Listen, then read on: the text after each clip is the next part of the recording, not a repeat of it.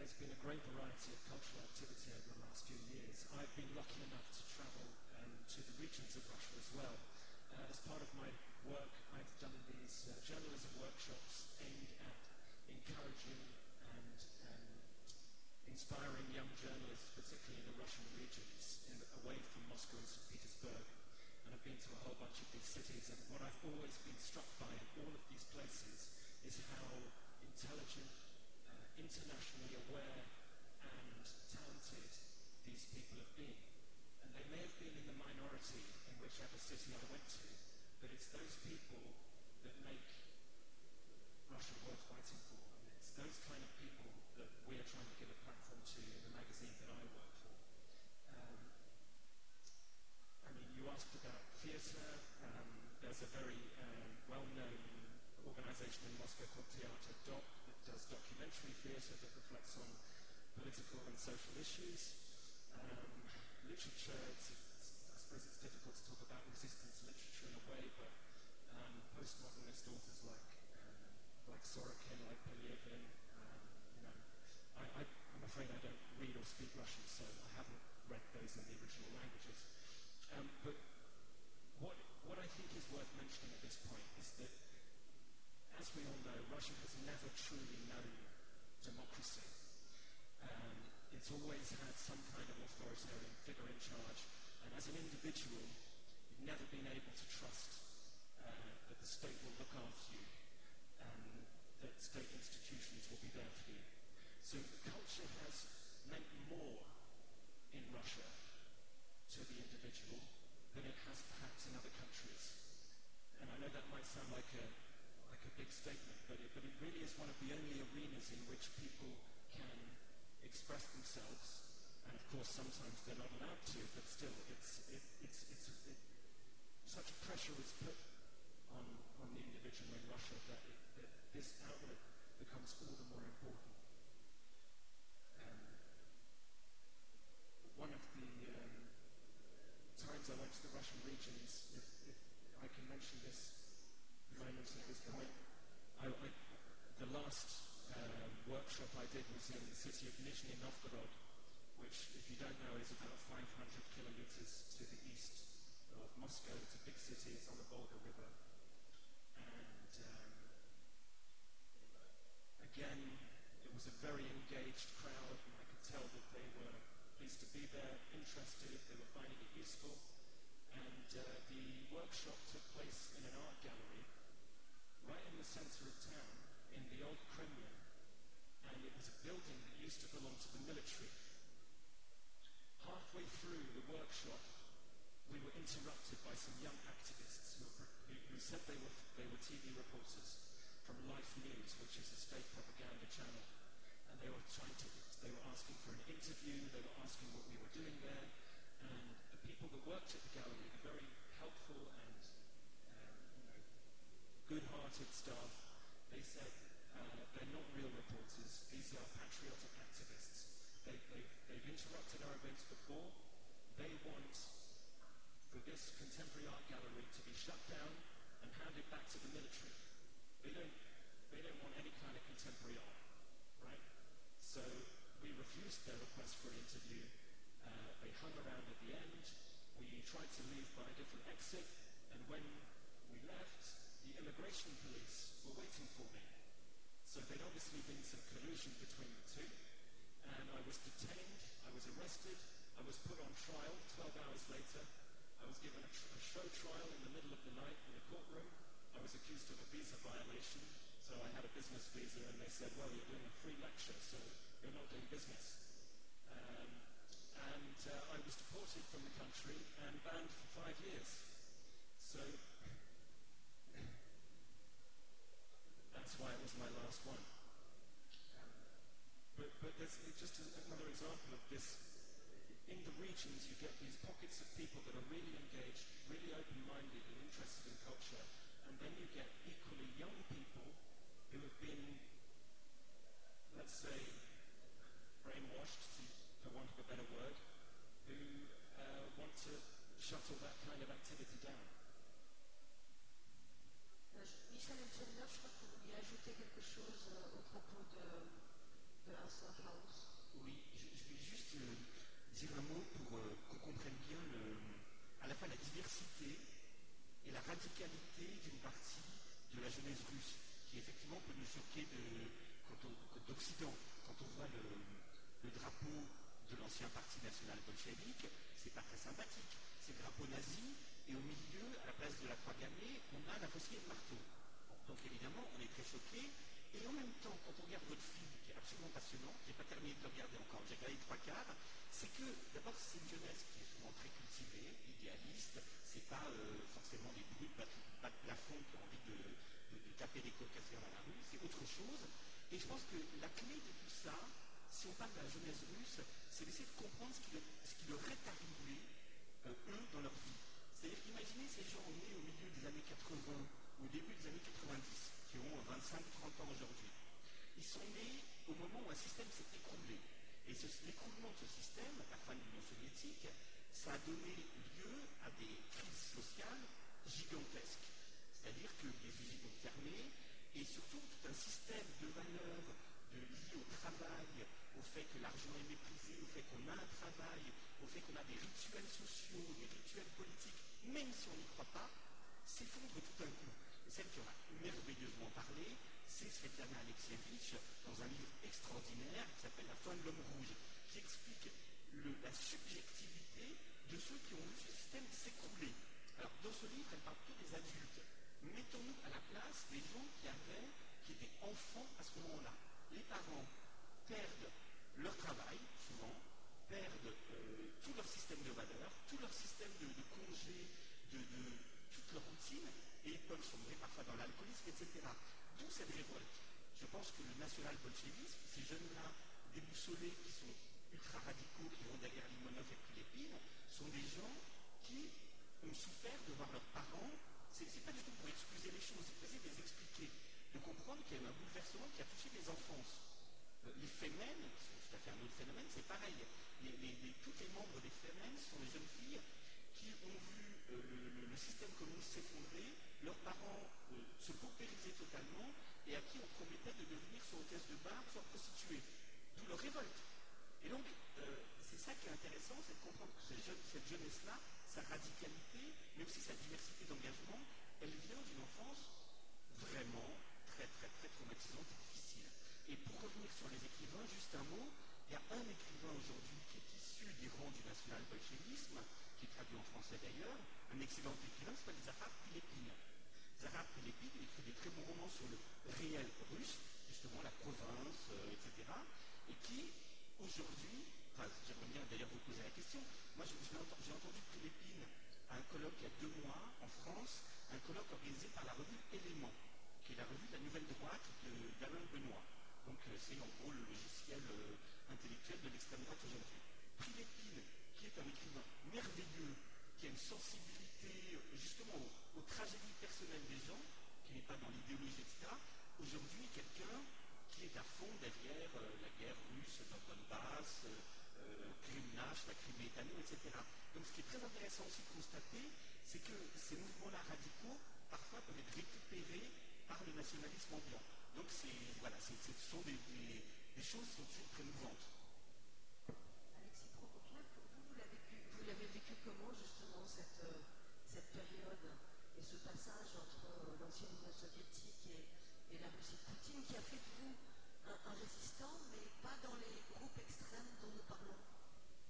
Euh, c'est vrai que c'est euh, c'est une question très intéressante et c'est vrai que Svetlana Alexievitch euh, le décrit vraiment euh, mer- merveilleusement bien. Je pense que pour comprendre ce qui se passe en Russie aujourd'hui, pour comprendre euh, aussi ce qui se passe en partie en Europe, il faut comprendre cette période des années 80 et 90 et les traumatismes, mais aussi les opportunités qu'elle a laissées euh, chez certains. Je pense que c'était une période vraiment de grands changements, de grands chamboulements, d'une sorte de perte de repère pour certains et d'une naissance d'opportunités inespérées pour d'autres.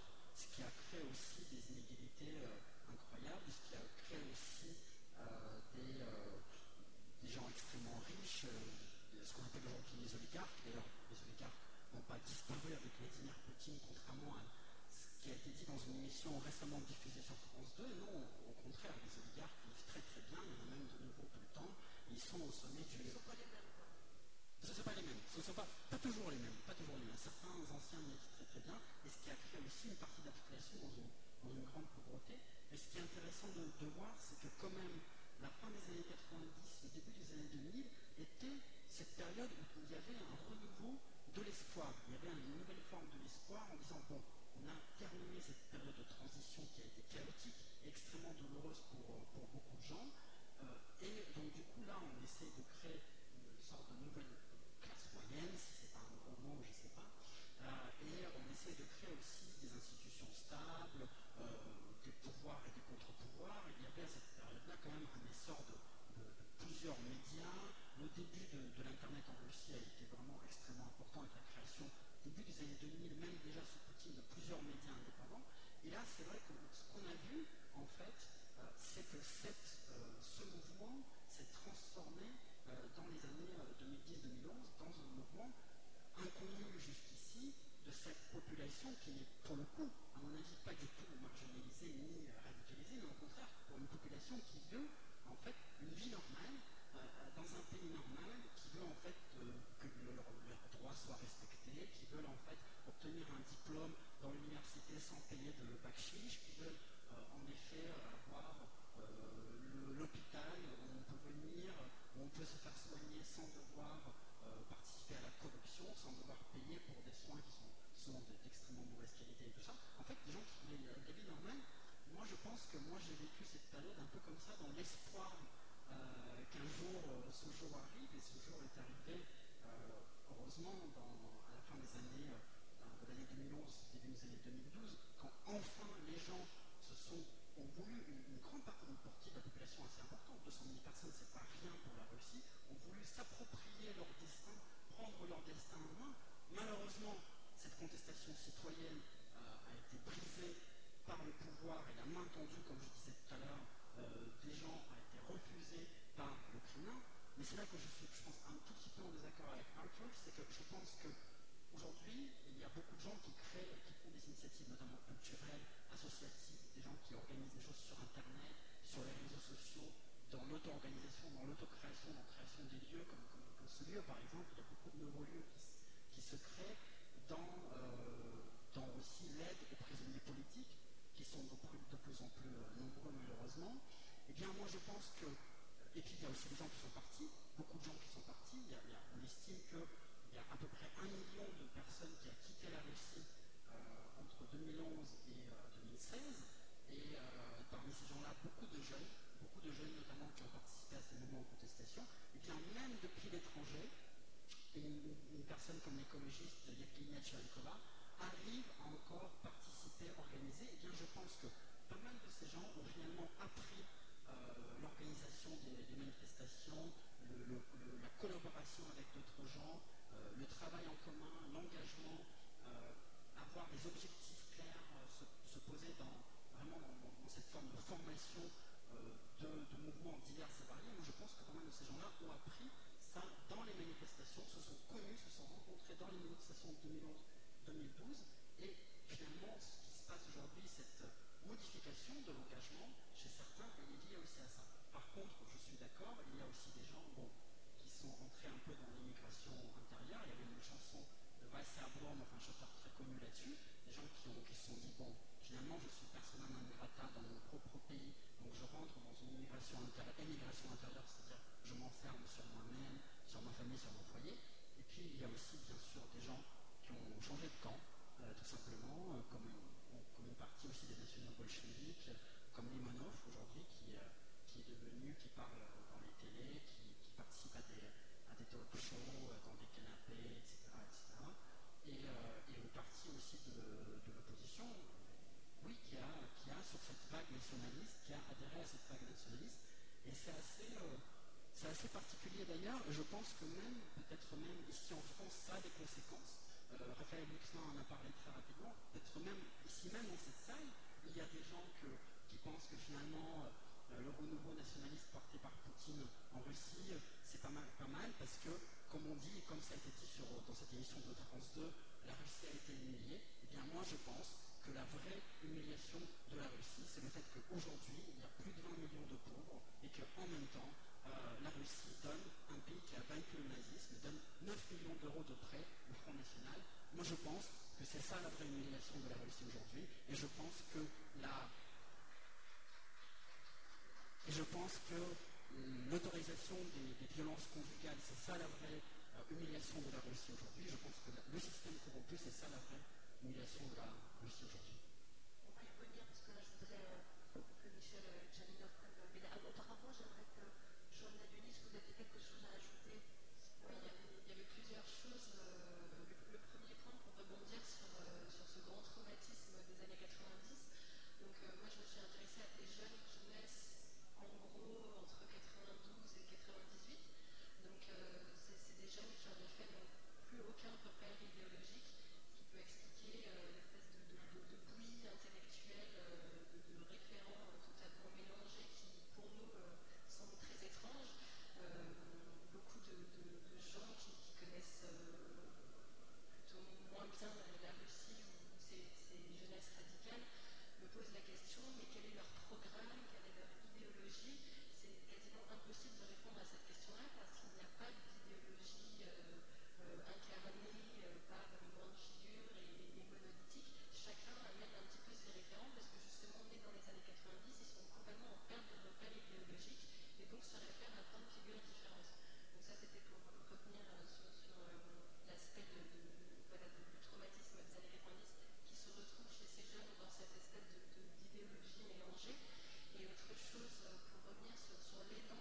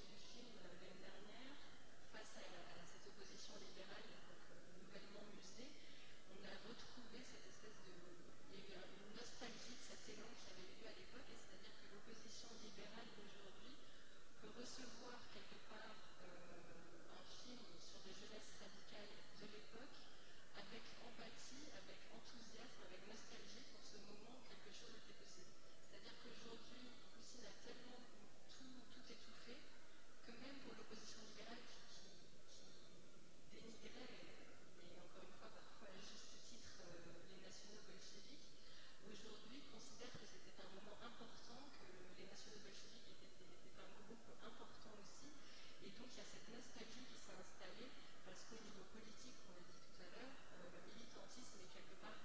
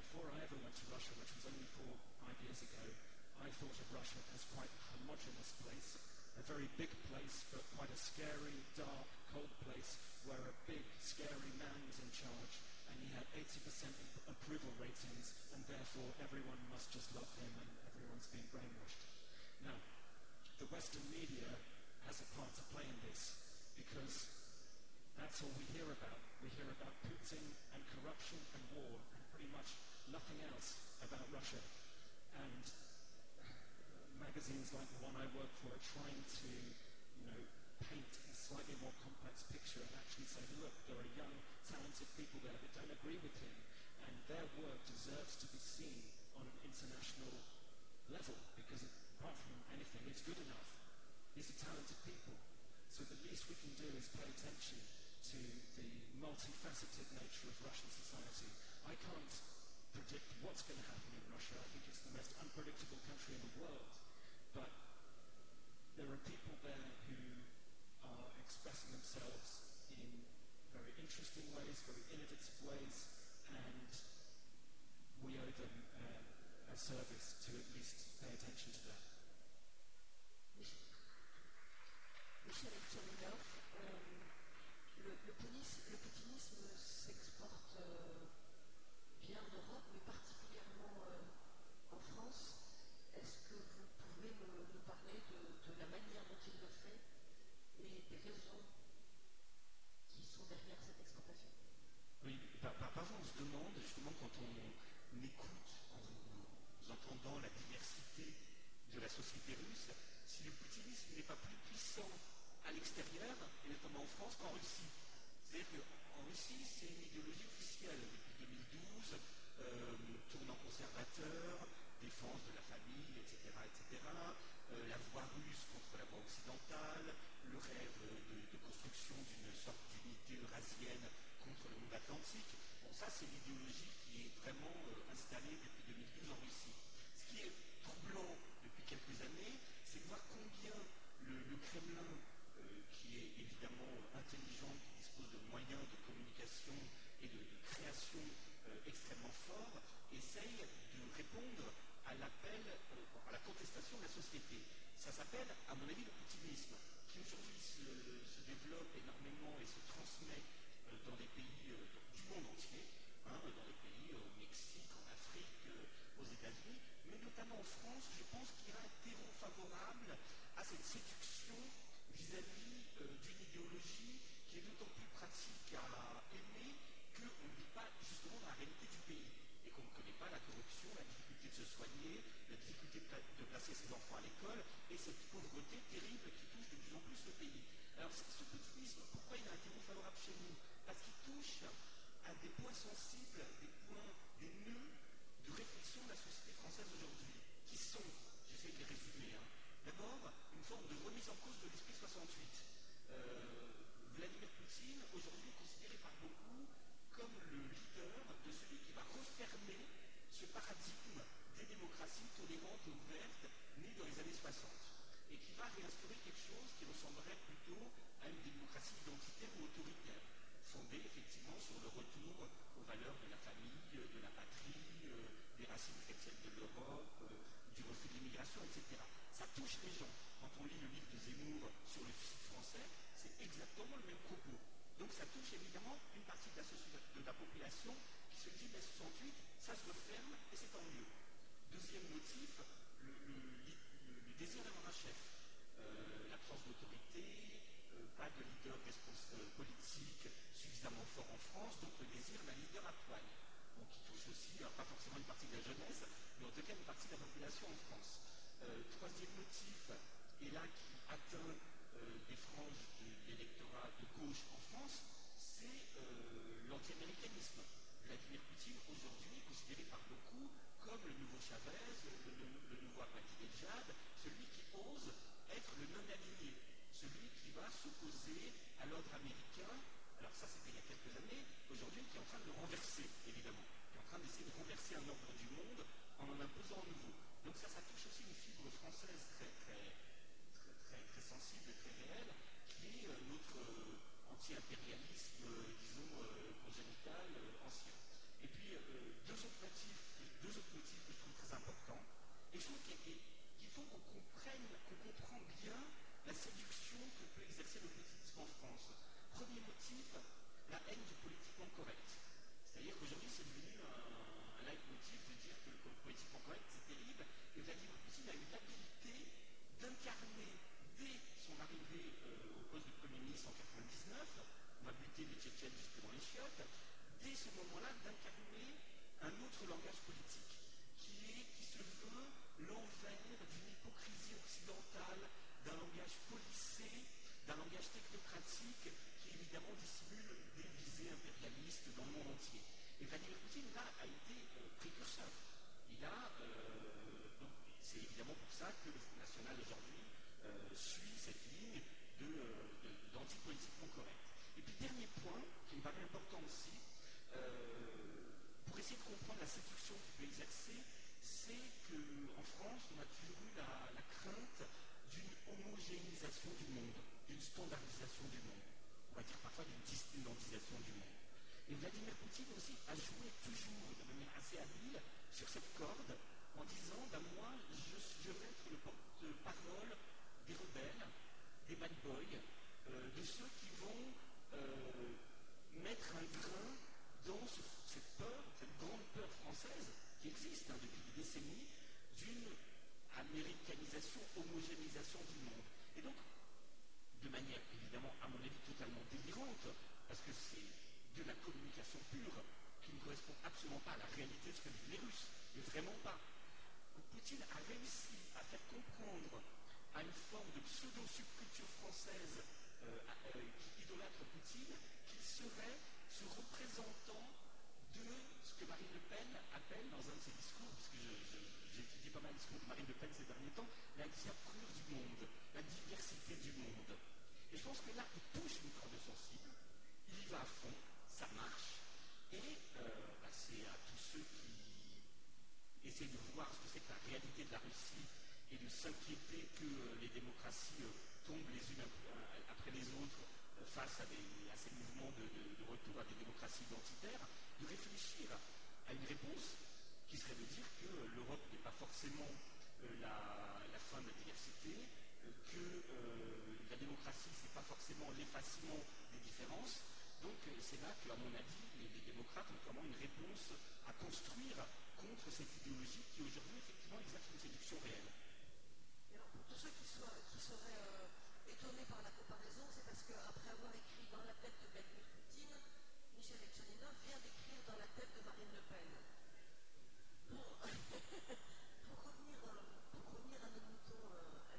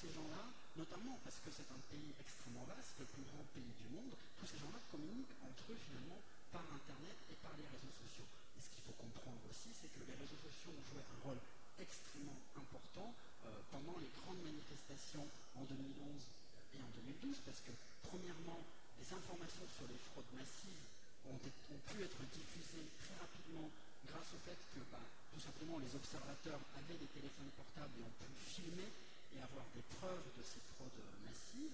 Ensuite, on peut les poster sur Twitter, sur Facebook et sur VK, donc Vkontakte, qui est un réseau social russe, et on peut les mettre sur YouTube et les diffuser ainsi. Donc ça, c'est extrêmement, extrêmement important. Et puis ensuite, pour l'organisation des manifestations, bon, on connaît très bien ça en France, bien les lieux de rendez-vous, comme euh, les manifestations souvent n'étaient pas annoncées euh, dans les médias, bien évidemment, euh, ni sur la première, ni sur la deuxième, ni sur la troisième, ni sur la quatrième chaîne de télé, la plupart du temps, les manifestations n'étaient pas annoncées.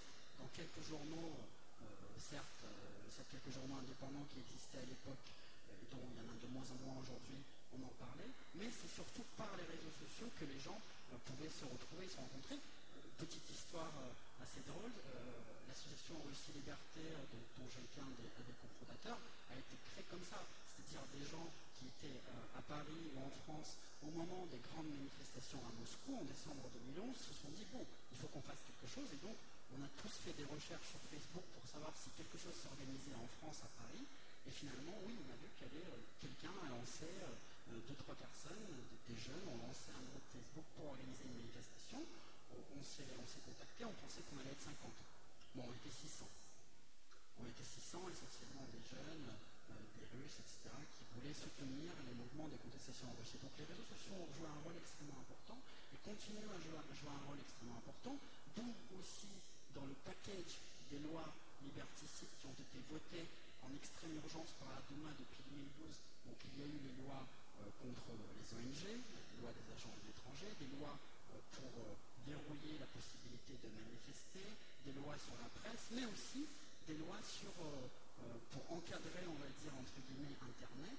Et notamment, aujourd'hui, on peut être, une personne qui a, été, qui a été condamnée à de la prison ferme parce que cette personne a posté un message en disant Dieu n'existe pas. Ou il y a une autre personne qui a été également condamnée à de la prison ferme parce que cette personne a posté sur euh, Facebook La Crimée, c'est l'Ukraine. Donc vous voyez qu'il y a aussi cette surveillance des réseaux sociaux euh, dont Snowden a enfin parlé, parce il est en Russie, il parlait pas beaucoup des libertés, de la répression des libertés en Russie, il en parle enfin, c'est très bien. Et, euh, donc, en effet, il y a aussi cette volonté de verrouiller Internet et les réseaux sociaux par le pouvoir en place, et il y a aussi, bien sûr, ce dont vous avez peut-être entendu parler, c'est-à-dire la riposte, la volonté du pouvoir de, de riposter, puis aussi de, de, tous ces mouvements dont on a parlé tout à l'heure, des mouvements des jeunes qui Poutine, et qui sont très nombreux, il ne faut pas les, dont certains le soutiennent de manière sincère, d'autres sont rémunérés, mais certains le soutiennent vraiment de manière sincère et, engagée. Et cette riposte s'est vraiment organisée très très vite. On a vu cette riposte s'organiser très vite, notamment par ce qu'on appelait les Kremlin bots, c'est-à-dire des, euh, bots, des, des, fakes sur Twitter, sur Facebook, qui fondaient, enfin, qui, qui noyaient les, discussions euh, euh, de la contestation et de la société civile sur ces réseaux sociaux, ou tout simplement des gens, des, personnes réelles qui, euh, qui attaquent euh, bien, les, personnes qui sont les organisateurs de tous ces mouvements de contestation,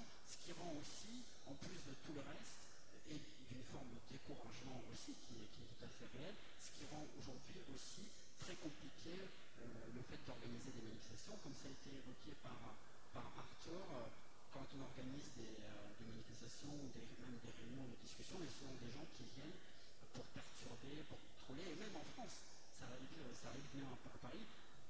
D'où cette nécessité, je vais conclure là-dessus, comme l'ont dit plusieurs de, de, nos intervenants, il y a cette diversité en Russie encore aujourd'hui. Il y a encore en Russie aujourd'hui une partie de cette jeunesse qui y croit, et cette partie de la jeunesse aujourd'hui en Russie, parfois, notamment lorsqu'elle voit que le poutinisme a des échos en France, en Europe et aux États-Unis, elle se sent très seule, elles se sentent même parfois abandonnées. Donc, il y a cette nécessité, je sais qu'on vous demande euh, beaucoup de choses, beaucoup d'engagement, mais il y a cette nécessité de soutenir euh, cette jeunesse de soutenir ces gens qui y croient encore, de, de les lire, de les écouter, de les regarder, d'essayer de les entendre, d'essayer de les comprendre et de voir aussi leur message. Et peut-être qu'il y a pas mal d'enseignements pour nous en France et en Europe dans ce qu'ils disent, dans ce qu'ils vivent et surtout dans ce qu'ils arrivent à faire dans cette situation qui est très compliquée. Merci Alexis. Je crois qu'il est l'heure de, clore notre débat. Euh, on aurait pu encore rester une heure, je crois. C'était passionnant ce que vous avez raconté. Merci beaucoup à tous les quatre. Merci à vous. Et je vous conseille quand même vivement de rester pour assister au film qui est formidable de Johanna et de Léa Todorov qui s'appelle euh, Utopirus, donc qui vous donnera en image une partie de, de ce débat ce soir en parlant des, des, des Nazpol, des national bolcheviques.